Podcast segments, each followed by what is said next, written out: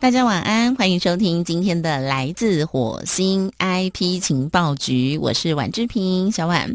好在今天呢，只有我一个人耶，因为我们的长老长琪姐，她今天下午呢临时跟我说她拉伤了背，虽然她的声音听起来就是很痛的感觉，哇，我可以想象得到，因为我有一天哦早上起来也是香丢油哈，我就想说天哪，年纪真的开始越来越长了。然后呢，如果常常有这种拉到背、闪到腰的困扰，真的就要勤做运动了。好，没错，这一段呢就是讲给我们长期节、我们的长老听的哦。好，今天呢又是一个礼拜天的开始了哦。大家喜欢听民歌吗？如果是跟我差不多年纪的人哦，跟我一样是六年级生，现在大概坐四望五，或者是你是五十几岁、六十几岁的朋友，民歌在我们的生活当中应该陪伴过一段的岁月。那这些歌曲到现在还是非常的好听。你可能从民歌二十就开始参加了，一直到民歌三十四十，那么今年呢是民歌四十五了，有机会可以再让大家齐聚一堂吗？绝对是可以的。呃，民歌的年代呢说长不长，就是在那么一个十多年间，然后有很多很多喜欢创作、喜欢演唱的大学生们，把他们的日常写成作品。但是这样的歌曲，民歌时期虽然没有很长，但是呢。它传播的时间却很长，一直到现在，还是有很多的年轻朋友在研究民歌跟播放民歌。那么接下来，我们今天的火星情报站要邀请到的，就是一位家喻户晓、大家都认识的民歌手哦。马上来进行今天的火星情报站。火星情报站，进行这个礼拜的火星情报站。刚才呢，在前一个单元啊，跟大家介绍了这么多民歌的故事，那我想应该也唤起了很多的听众朋友们对民歌的回忆或怀念，甚至呢，可能你现在啊，都还是只听民歌。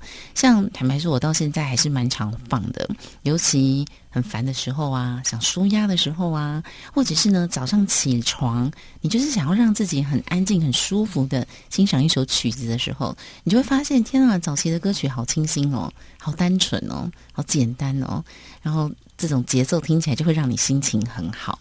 那今天我们火星情报站呢，就要跟大家来分享，在九月的二十六号、二十七号这两天呢。邀请大家，我们一起再来相聚啊！民歌四十五，相知相守。那么九月二十六星期六是晚上的七点半哦。那九月二十七号星期天是下午的四点半，都在台北流行音乐中心。好，那今天呢要邀请到的这位，不是只有我认识，包括很多的朋友，大家都认识啊。但是中华音乐人交流协会的理事长李建福先生，李大哥早安！你好，志平，我是要叫你志平还是志平？志平，好，其实现在应该是半夜了，我们是晚上的十二点。是是是是。哇，我我真心觉得。觉得应该不只是我，很多的朋友一听到李建富大哥都会想要站起来起立。很多 老师好，这当年的这个最经典的一首歌曲，到现在都还是很流行哎。呃，还好啦，尤其最近开始可能又要 又翻红了，要流行。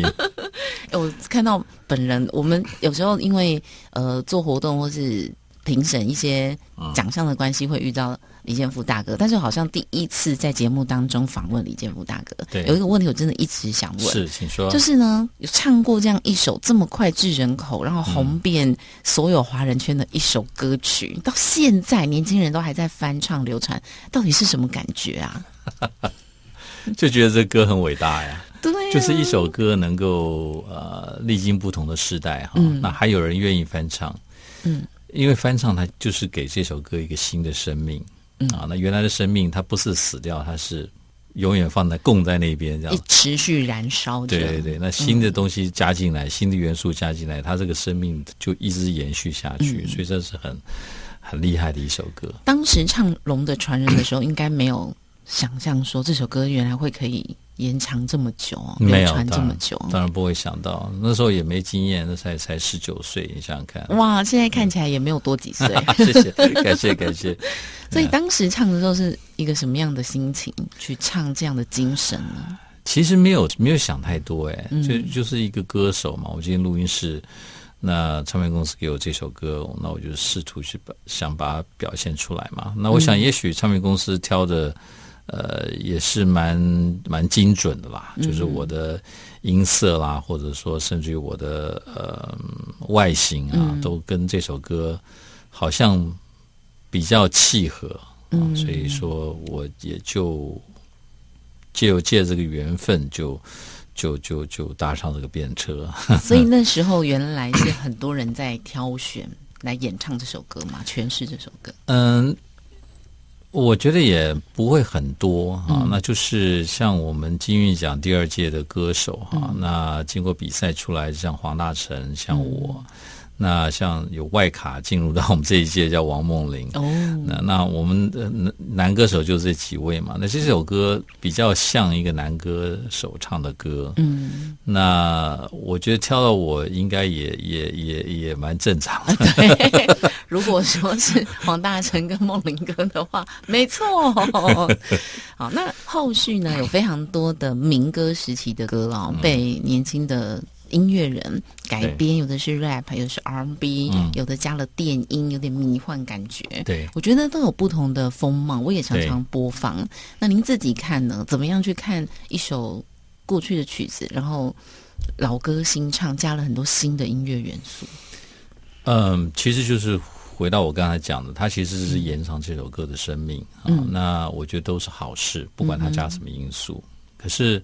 呃，原来的那个感觉哈，它是民谣风的，那气比较清新的，它那个感觉一直永远会永远会存在。嗯，那因为你在呃很多民歌都是呃，有现在的小朋友学吉他的时候的一个入门。嗯，对，就像我们当年学吉他入门是嗯，Today 啊，什么 Five Hundred Miles，对，就是那和弦简单，那唱起来很容易。那现在就是。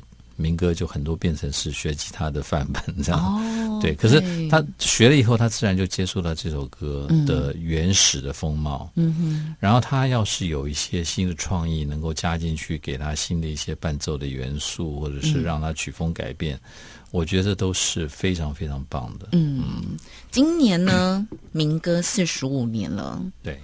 哎，跟我年纪差不多，有吗？你有那么那么资深吗？有哇，这是您办的第几次了呢？嗯，我参加过民歌二十哦，对我们第一次办，我们这个协会呢，中华音乐人交流协会办过的第一次就是民歌二十，然后办了民歌三十。那在民歌四十的前一年，我接了理事长，所以说就等于是。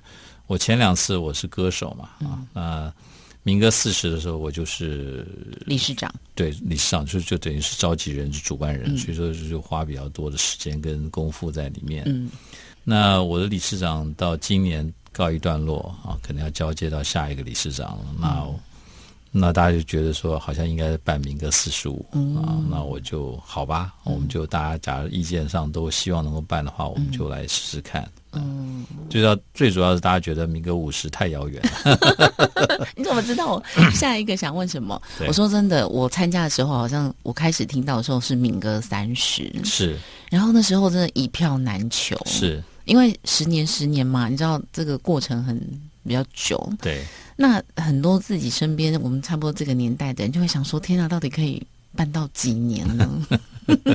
有吗？有没应该有有人问过这个问题，对不对？我现在看起来五年过一下实在是很快啊，因为好像民歌四十的回忆还历历在目嘛。哈，那转眼就民歌四十五了。那其实五年一下就过去了，尤其像现在这种疫情的年代，好像时间都过得很，有人觉得很快啊啊。那所以民歌五十其实就在眼前了啊！那其实我也不意外，现在的歌手的寿命会更长一点。那那我我当然希望说民歌五十还能继续办下去。嗯，那我觉得是可以看得到啦。那可是民歌六十，坦白讲，我就觉得我们可以培养新的年轻的人对去演唱这些曲子，再让更多不同的人去。认识他们，对不对？我觉得一定可以，因为像今年就有创了蛮多不同的做法，跟过去是不一样的哦。我们等会先来听歌。好，其实民歌到现在呢，每一首还是很好听。那很难选。刚才我问呃李大哥说我们要播哪些歌，其实我自己心中有非常非常多的排行榜。那我想我们今天就自己选我们自己特别特别想听的跟喜欢的啊，好不好？我我自己啦，每次听完之后呢，我觉得心中都会觉得暖暖的哦的那种感觉。哎，我也想知道你选什么歌呢？童年哦，对。但是我直接很好奇，《童年》这首歌曲到底算不算是民歌呢？呃，其实民歌的定义，我们现在已经非常的希望能够更扩大、更广泛哈。那严格来说，当然它是罗大佑的作品。嗯，那罗大佑老师呢，一向不认为自己是那个年代的民歌手。他是他是创作人，他是非常伟大的创作人。那嗯，也没有参加过任何民歌的比赛啊，所以说。呃，以假如以那个标准的严格的标准来看的话，他的确不是属于民歌。可是他的风格，嗯，是非常像民歌的东西啊，也是那个年代写出来的东西。所以说，从广度来看，我觉得它归类在民歌里面也不为过啊。这首歌为什么我觉得很暖呢？因为其实年轻一点的时候听这首歌。比较没有什么感觉，就觉得哎，这是一首轻松的歌曲，形容每个人的童年。对，可是像我现在这个已经做四望五的年纪了，在听这个童年，有时候我会掉泪。到底为什么？我现在就快快要反泪光，我是不是感情太丰富了？可是你会体会到什么？呃，诸葛四郎跟万花筒的这种年代的东西，可是应该是不行吧？那个是老师的年代，对对对对对对。哎，你看，真的不同的童年就有不同的故事，是对不对？我现在看到荡秋千，就会觉得说，天哪，难怪每个小孩都这么喜欢荡秋千，因为像我们现在年纪，那个秋千太小了，我们根本公园的秋千都没办法荡。对我坐完就会垮，而且会有个管理的人会说，哎，那是小朋友玩的。对对对对对对。对，所以你看《童年》这首歌，因为它充满了画面，每一句歌词都是画面。对。对不对？都都是我们最青春、最美好的记忆点。年轻的朋友要好好珍惜哦。当然，我觉得每一次去参加民歌二十三十四十到四十五，我觉得当然我我自己哦会感觉到很多的歌手他们的声音跟过去在唱片中一定是不一样的，对，绝对是不一样。可是为什么我们还是都会去呢？我觉得就是同一群这个年代，我们四五六年级的朋友们齐聚一堂，大家一起去感受我们年轻时代。我听到这些音乐的时候，大概都是高中啊，不是幼稚园吗？高中生比较有很多的时间去听。那我那时候这些歌曲都从哪里涉略呢？几乎都是民歌西餐厅。嗯，我高中的时候念的是华冈艺校，哦，然后下午呢有那种主副修课，我们常常就翘课，嗯，就到民歌木船，嗯，然后还有木吉他，是那时候还在的时候。对，然后我记得有一天我生日，我就号召同学，嗯，就包了那个木船的一个一个空间，哦，然后那时候呢在台上唱的是，我记得是芝麻龙眼，哦，对，其中一位还在，还一直到我生日，几乎哦整个小时。都是唱我们那一桌点的歌。自此之后，我就是他们的超级 fans。每次有他们，我们就到那边去听他们唱好多好多的经典歌曲。嗯，这是我当时最接近民歌的时候。是是是，其实就是呃，同样的原因。你说中学时代哈，其实我们已经有有听说有这种心理学家的这种这正式的科学研究。嗯。你在十五岁到二十岁听的歌哈，它会跟着你一辈子。哇！它是你记忆当中的不可抹掉的一块。比如，你可以想象你在十五到二十岁中间听的歌，嗯，跟你上礼拜听到的新歌，嗯，哪一个会在你记忆里面留很久？十五到二十岁，我上礼拜新的听的新歌，可能连旋律都忘了。对对对对，就是他就是或者不要说上礼拜，就去年听到的歌，大家都不记得。嗯啊，很多都不记得。其实，即使是你觉得这个唱的很棒，可是你也不一定会记得。对啊，而且你看以前那个年代，我们听的歌啊，歌词听一两遍就记得了，背书都没有这么厉害。对，不过现在的歌词也太难背了，真的，现在歌词真的很难背哦。对，那所以我觉得这些歌都是陪我们陪大家长大的。你刚刚讲四五六年级嘛，哈，所以是陪大家长大的歌哈，它就是很自然进到。啊民歌二十三十四十四十五的演唱会，他就会融入那个情境，嗯，你就全场都是跟你同一辈的人，嗯，都有一个你知道那个那种同理心啊，就会在那发散到无限大的时候，就觉得很舒服。对，那我们这一次呢，就邀请大家一起再来齐聚一堂。民歌四舞，相知相守，是不是就我我刚刚讲的那个感觉？就大家真的要在 在在努力的聚在一起，真的不容易哦。九月二十六号星期六晚上七点半，还有九月二十七礼拜天的下午四点半，在台北流行音乐中心，是在台北流行音乐中心哦。对对，这是我们特别这次安排的一个场地。对，北流这个地方呢，非常的棒。对。的场地也很好，嗯，对不对？前两天你有去吗？我只看外面，也是一个新的场地啦。对，它是全新的一个场地，其实盖好一阵子了，可是它里面做很多新的修，就是嗯提升这样子。对，所以呃，我们也是在里面表演的第三场演出，就是很前面哇。对，就是除了开幕场之外，嗯，那有个第一场。但我们就是第二场，嗯，还是在这个南港，在南港，在那个台北市的中央东路五段，嗯，跟啊市民大道旁边，对，交通也算蛮方便的。对，在昆阳站或者是南港站下车，走路大概十分钟以内，对，还还蛮快。我每次经过那外面，我说哇，什么时候可以来呀？因为前一段时间因为疫情的关系，对，那。最近这段时间呢，很多的表演都开始慢慢恢复了，终于有机会可以进到最近最近大家很夯的所谓的北流，对。台北流行音乐中心，非常非常厉害的一个场地，我无法形容，就是说。哪里怎样厉害？嗯，就是那个空间哈，那音响那种灯光那都是没话讲，没话讲的。然后就是那个空间，你就觉得你看，比如说从从我们最早开始小巨蛋。呃，不，最早国父纪念馆，然后什么台北国际会议中心、小巨蛋，说实话，这都不是为了演唱会设计的场地，对，通通都不是。小巨蛋是绝对不是，对，那前面两个是开会用的，对，啊，那。所以，他整个音响的安排或者视野的安排，其实都是呃为了会议，为了会议，他其实不是为了那个演唱会。那小巨蛋基本上是为了溜冰跟打篮球用的，所以他其实。不太合适。那每个音响公司碰到小巨蛋，其实都很头痛。头痛对，那歌手也是一样，因为他那个歌手站在台上，你假如没有戴耳耳机的监听的话，你听到的声音可能是三一秒钟以后的东西，就是伴奏的声音，所以那很麻烦。对，其实我自己常常听演唱会，我每次去小巨蛋，我也蛮辛苦的。对。嗯，因为椅子都好硬哦。对，还不能动，还不能动。而且你看，坐在上面的那个观众，其实距离太远了。对，真的太远。他真的就是给 给人去看体育表演的。对，所以那很难得，台北这边流行音乐盖了一个流行音乐中心，是全亚洲一个专属的第一个专属的流行音乐中心。对，非常棒。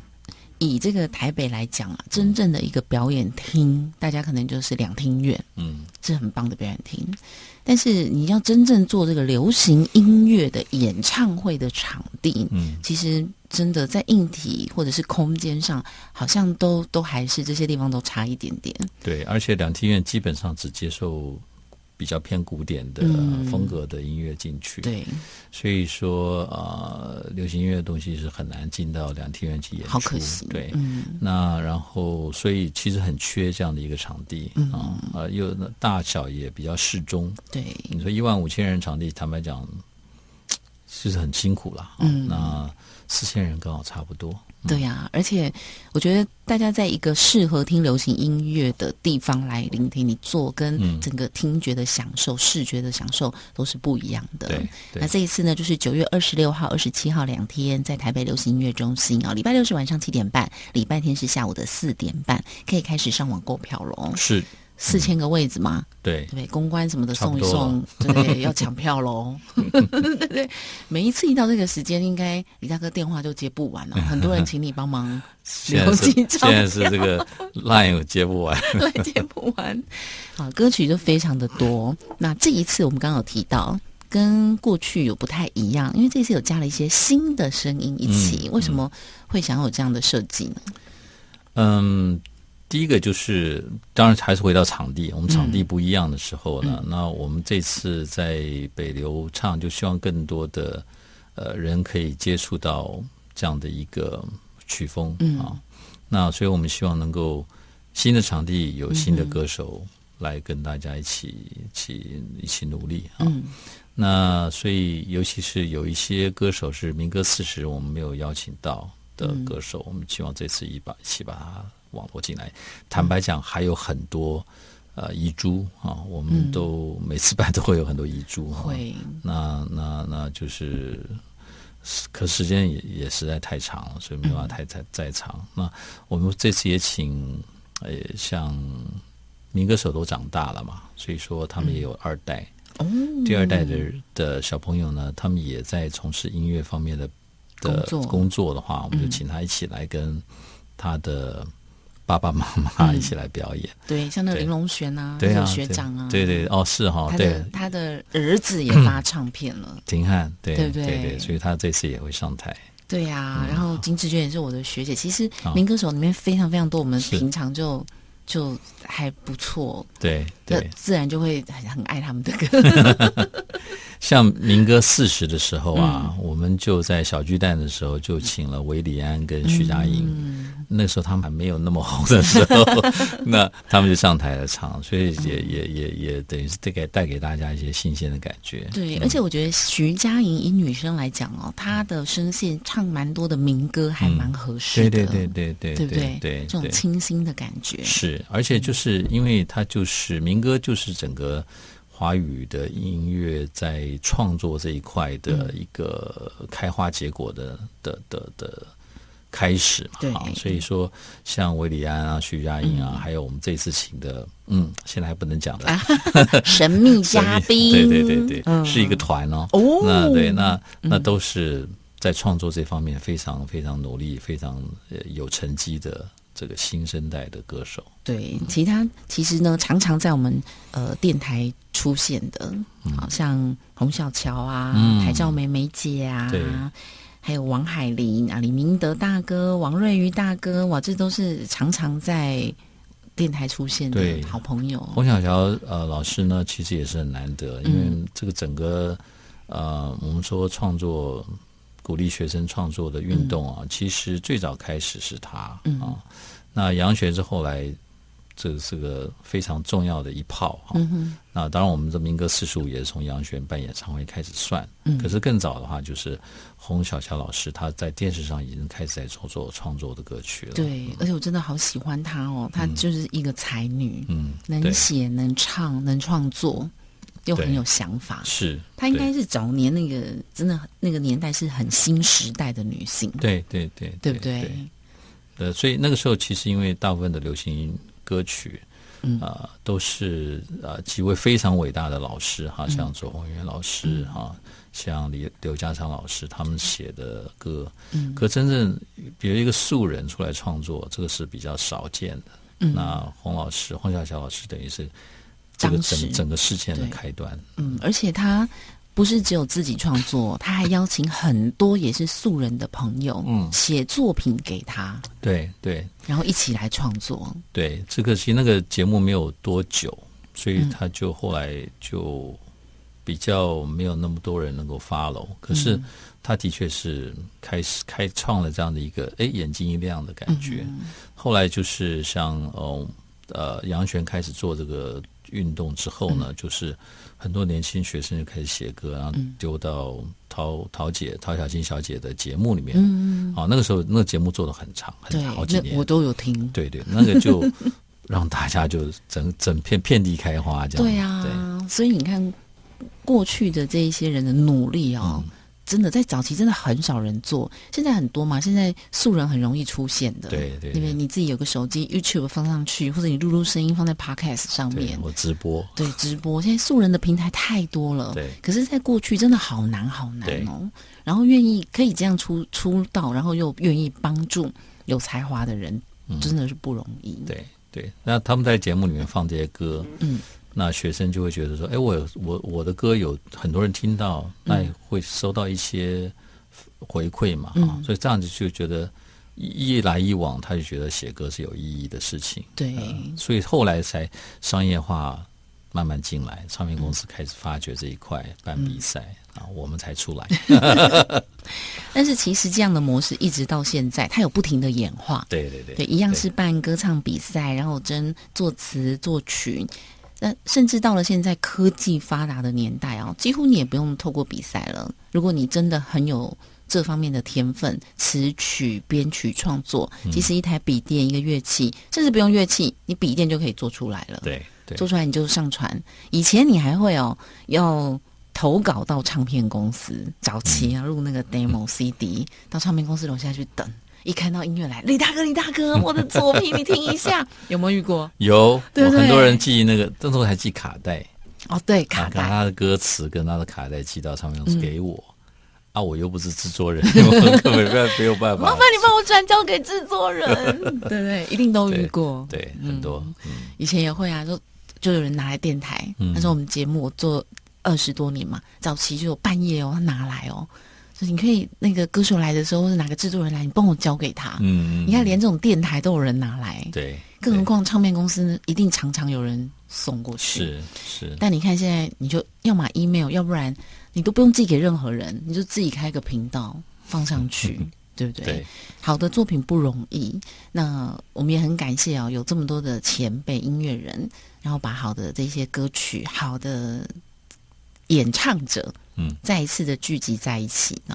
我觉得深夜的时间听李大哥来主持一个节目，一定是很棒的感觉。是哈，对啊，应该很多人跟你说吧，你的声音好适合在这种午夜时分出现啊。没有人跟我讲过耶，真的，我这这些人都怕你做一个节目超越他们吧？因为其实坦白说，很多民歌手现在都在主持广播节目，对对对对，对不对？对，我觉得他们。不好意思称赞你，因为我不是这圈子的。没关系，我现在也自己在做听书的 A P P。哦，真的？对对对对对，是 Podcast 吗？不是，我们专门听一些呃比较稍微严肃一点的内容啊。那有时候讲国学啊，或者是讲嗯经典的东西啊，我的演讲。啊，或者是宗教的，我们有个 A P P 叫爱播听书。嗯，对吗？你看你的声音音质超棒的，谢谢。嗯，强烈推荐。你看现在 Podcast 很流行啊，对对对，就做一个放上去就好了。哎，好，很快速。但是听歌这件事情呢，我觉得听现场跟听 C D 的感觉其实就是截然不同。对，对不对？对，那非常难得。我们这一次。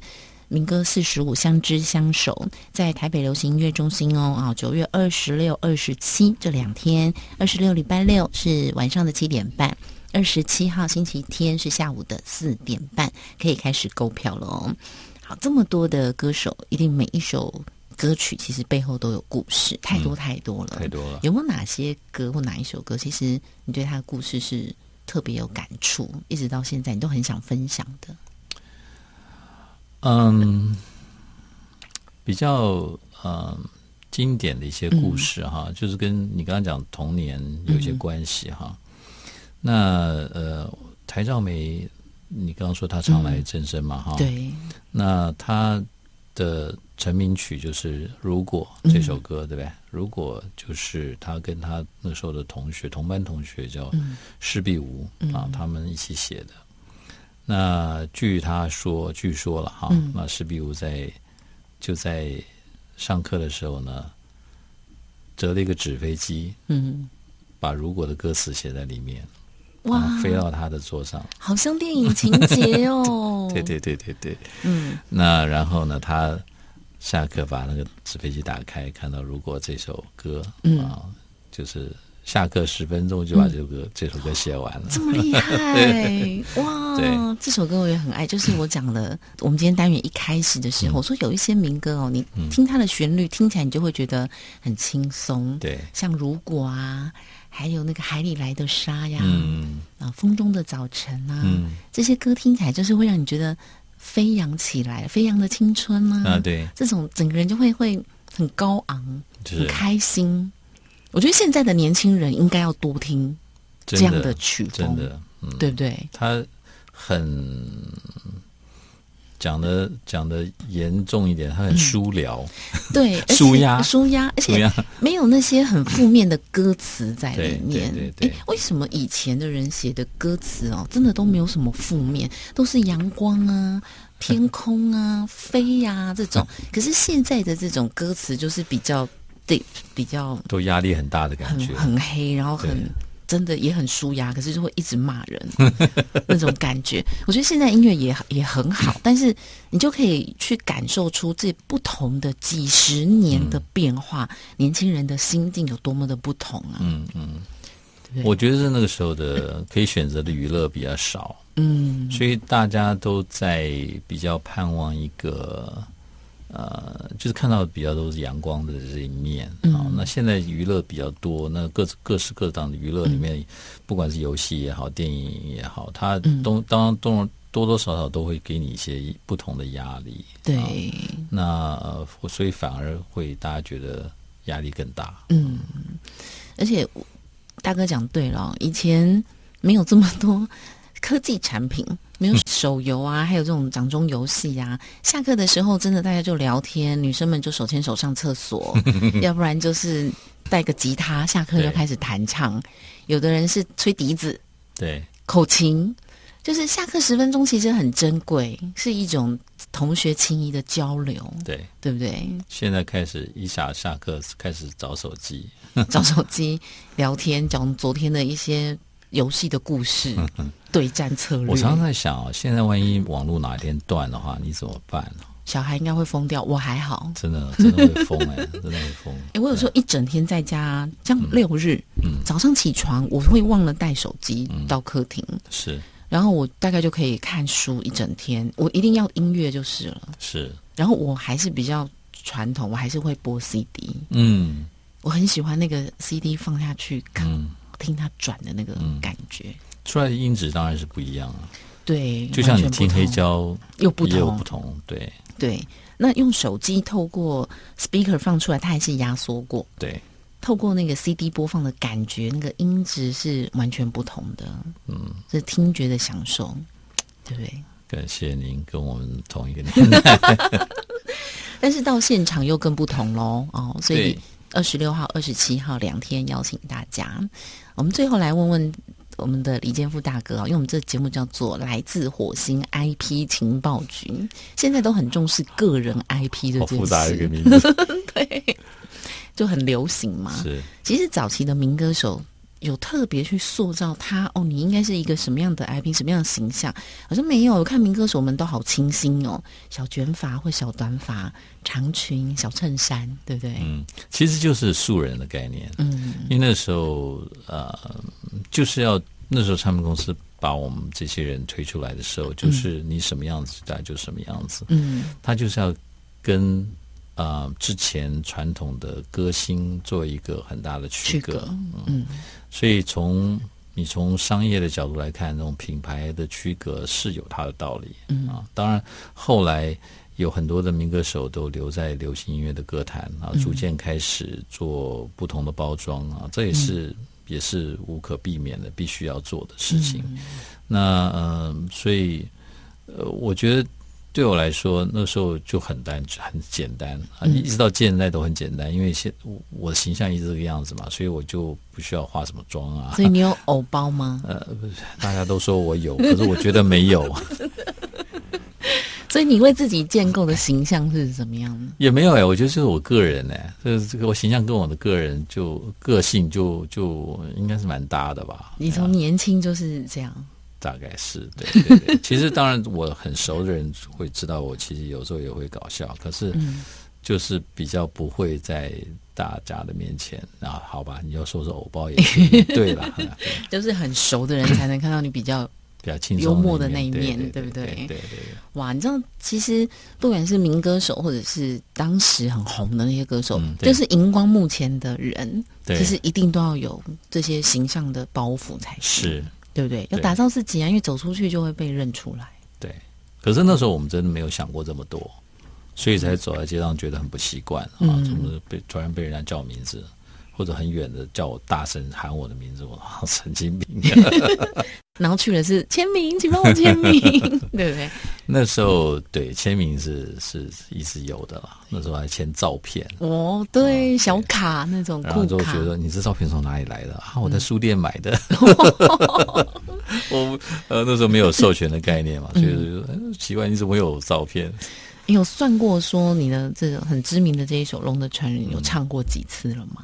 没有，不过太难算了。对，应该上一百次太少，一千次呢，感觉差不多。嗯，怎么样去把每一次唱这首歌的感情都是一样的呢？很难。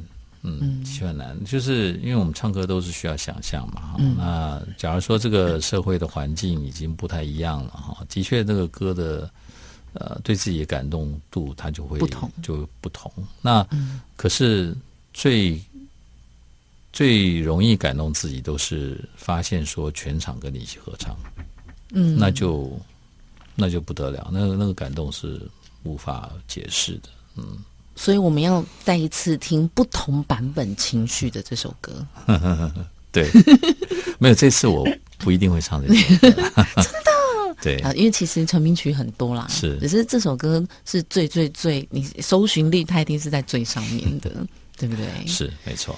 好，我们又邀请大家喽，几月几号呢？九月二十六、二十七，礼拜六的晚上。七点半跟礼拜天的下午四点半啊，在台北流行音乐中心，不要忘了哦，在台北流行音乐中心在南港哦。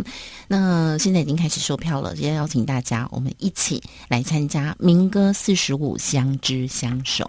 最后这首歌我也很喜欢，这是南方二重唱的《相知相守》。嗯，它几乎对我来讲，我觉得它其实是可以取代。那个毕业歌，那个评剧，评剧还是很好听，很好听。但是我觉得这首歌成为那个毕业时候的歌，又更少了那种感伤，是，对不对？而且有那个大家在一起。的那种感觉，对他没有那么哀伤。我我记得我小学六年级的时候毕业唱那个评剧，哇，全班都哭得稀里哗啦的。后来想说，就是个小学毕业，为什么要哭的那么惨呢？真的，对不对？真的，到底为什么？而且呢，更好笑是一开学同学又见面了，因为你都在同都在学都同一过程，到底是哭什么啊？太好笑了，真的。对，那相知相守，我觉得他也是一种很珍惜的感觉，可是没有那么那么感伤。对对，很棒的一种很温馨的歌。温馨。那我们今天呢，单元最后就来送上这首《相知相守》，邀请大家，我们当天可以一起现场听这首吧？可以，对不对？听到南方的歌声啊，对，没错。今天再一次的谢谢中华音乐人交流协会的理事长李建富大哥来到节目当中，谢谢，谢谢，谢谢。